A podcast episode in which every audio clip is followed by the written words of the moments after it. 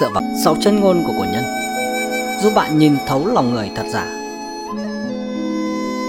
Thưa quý vị và các bạn, một người có tu dưỡng hay không thì từ vẻ bề ngoài, qua lời ăn tiếng nói, có thể dễ dàng nhìn ra được. Sau đây là 6 câu nói uyên thâm của cổ nhân, giúp bạn thấy rõ lòng người thật giả, cũng là những lời gian dạy ý nghĩa đối với tất cả chúng ta.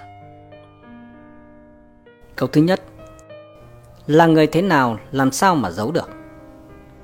Trong luận ngữ khổng tử nói, thị kỳ sở dĩ, quan kỳ sở do, sát kỳ sở an, nhân yên siêu tai, nhân yên siêu tai. Nghĩa tạm dịch là, xem mục đích việc anh ta làm, xem những việc mà cách thức anh ta đã làm. Xem những việc làm anh ta yên vui thích thú thì sẽ biết anh ta là người như thế nào. Là người như thế nào làm sao mà giấu được? Làm sao mà giấu được? Để hiểu chính xác một người, cách tốt nhất là xem lời nói, việc làm của người đó. Nó thể hiện tâm trí của người đó có trong sạch, lương thiện hay không? Quan sát cách thức thực hiện của người đó. Từ đó có thể thấy phương thức làm việc của người đó có thỏa đáng hay không? Xem xét người đó an tâm, vui thích về điều gì. Từ đó có thể thấy giới hạn chuẩn mực, nguyên tắc của người đó. Nếu bạn thấy rõ cả ba điểm này, thì không ai có thể lừa dối che giấu bạn được. Câu thứ hai. Thật giả cuối cùng sẽ phân biệt. Bạch cư dị viết, chu công khủng cụ lưu ngôn nhật, vương mãng khiêm cung vị thoán thị, hướng xử đơn sơ thân thiện tử, nhất sinh chân ngụy phục thủy chi. Dịch thơ. Chu công còn sợ lời đồn thổi, vương mãng khiêm nhường chẳng cướp ngôi. Thần kia nếu chết từ xưa nhỉ, một đời thật giả chẳng ai hay sau khi vũ vương chết, chu công phò tá thành vương. Lòng trung son sắt, nhưng có lời đồn vu khống ông có ý cướp ngôi vua.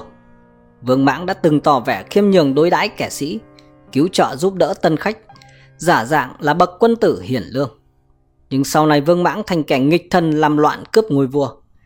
Nếu họ nửa đường nhắm mắt xuôi tay rời khỏi nhân thế, thì hai người đó ai thực sự là thiện ác tốt xấu?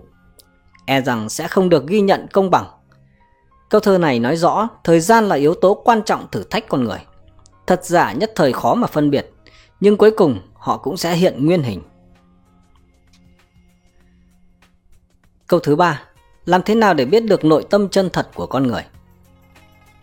Trong lã thị xuân thu lã bất vì nói, nội tác dụng, lục thân tứ ẩn, ngoại tác dụng, bát quan lục nghiệm có nghĩa là, đối nội thì dùng 6 người thân, bốn quan hệ gần đối ngoại thì dùng 8 cách quan sát 6 cách kiểm nghiệm. Làm thế nào để biết được nội tâm chân thật của con người? Trong lã thị xuân thu đã đưa ra lục thân tứ ẩn và bát quan lục nghiệm. Lục thân tứ ẩn cho ta phương pháp nội suy để hiểu rõ người ta. Lục thân gồm cha, mẹ, anh, em, vợ và con. Tứ ẩn là bốn mối quan hệ thân quen, gồm bạn bè. Bạn bè kết giao hiện tại, cố nhân. Bạn bè kết giao xưa kia đồng hương, người cùng làng, láng giềng, người cùng xóm. Muốn hiểu rõ về một người này thì hãy hỏi những người thân quen của họ. Bát quan lục nghiệm là phương pháp đánh giá trực diện. Thông qua phân tích thái độ người ta khi đối diện với các hoàn cảnh khác nhau để hiểu rõ nhân phẩm của họ. Khi một người vào hoàn cảnh thuận lợi, hãy xem những người mà anh ta tiếp đãi. Khi một người ở địa vị cao sang, hãy xem những người mà anh ta tiến cử. Khi một người giàu có hãy xem khách khứa của anh ta. Khi một người lắng nghe ý kiến của người khác, hãy xem những ý kiến của anh ta. Khi một người nhàn cư vô sự, hãy xem sở thích của anh ta. Khi một người ở trạng thái thư giãn, hãy xem lời ăn tiếng nói của anh ta. Khi một người nghèo khó, hãy xem những gì anh ta không nhận.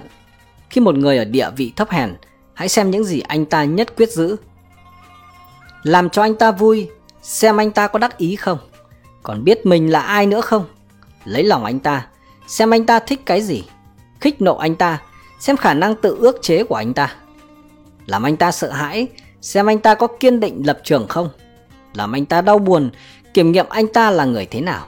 Làm anh ta đau khổ, kiểm nghiệm anh ta có ý chí không? Bằng việc khảo nghiệm tổng hợp nhiều mặt, chúng ta sẽ biết rõ anh ta là người như thế nào. Thứ tư, bảy cách nhìn người của gia cát lượng. Gia cát lượng nói biết tính cách người ta chẳng có gì là khó. Tốt xấu khác nhau thì nội tâm khác với biểu lộ. Có kẻ vẻ hiền lành nhưng thực giả dối, có kẻ ngoài cung kính nhưng trong lờ bịp, có kẻ ngoài dũng mãnh nhưng trong khiếp sợ, có kẻ tận tụy nhưng bất trung. Cách nhận biết người có 7 cách. Thứ nhất là gây chia rẽ thị phi để xem chi hướng. Thứ hai là truy vấn tranh luận để xem khả năng ứng biến. Thứ ba, hỏi mưu kế để xem kiến thức. Thứ tư, báo tai họa, khó nạn để xem cái dũng. Thứ năm, chuốc rượu say để xem bản tính. Thứ sáu, dùng tài lợi để xem liêm khiết. Thứ bảy, giao việc để xem chữ tín. Con người nội tâm và biểu lộ thường khác nhau. Để hiểu chính xác bản tính một người là vô cùng khó. Vậy làm thế nào thông qua biểu hiện bên ngoài của người ta mà phán đoán nội tâm chân thực của họ? Về vấn đề này, Gia Cát Lượng đã đưa ra 7 phương pháp nhận biết. Thông qua việc để anh ta phán đoán đúng sai để nhận biết chi hướng, lập trường của anh ta. Thông qua tranh luận, truy vấn để nhận biết khí độ và khả năng ứng biến của anh ta. Tham vấn hỏi ý kiến anh ta về vấn đề nào đó để nhận biết được kiến thức của anh ta. Báo anh ta về tai họa hoặc khó khăn hiện tại để nhận biết lòng can đảm và dũng khí của anh ta.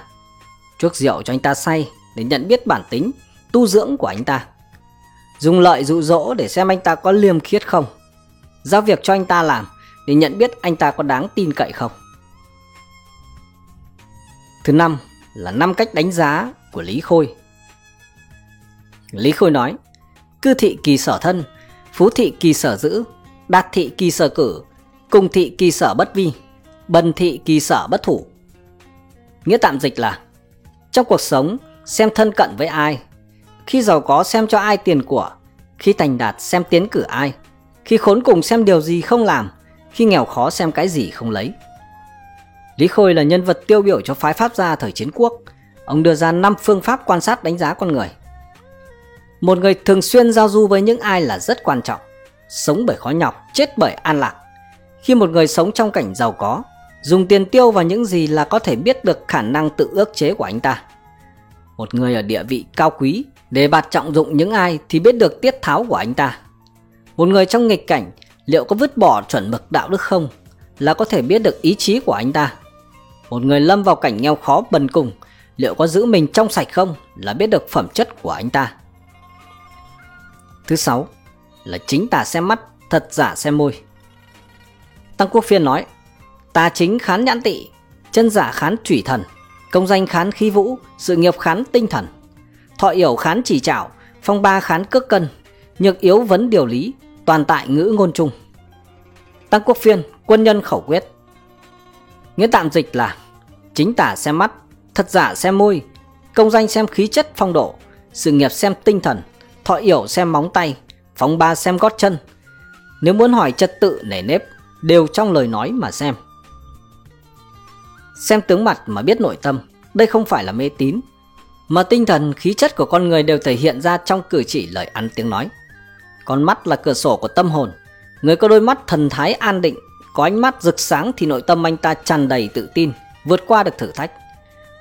Người ăn nói chân thành thì miệng vuông vắn tròn trịa, là người có chủ kiến khi gặp chuyện cấp bách, là người tạo được chỗ đứng vững chắc.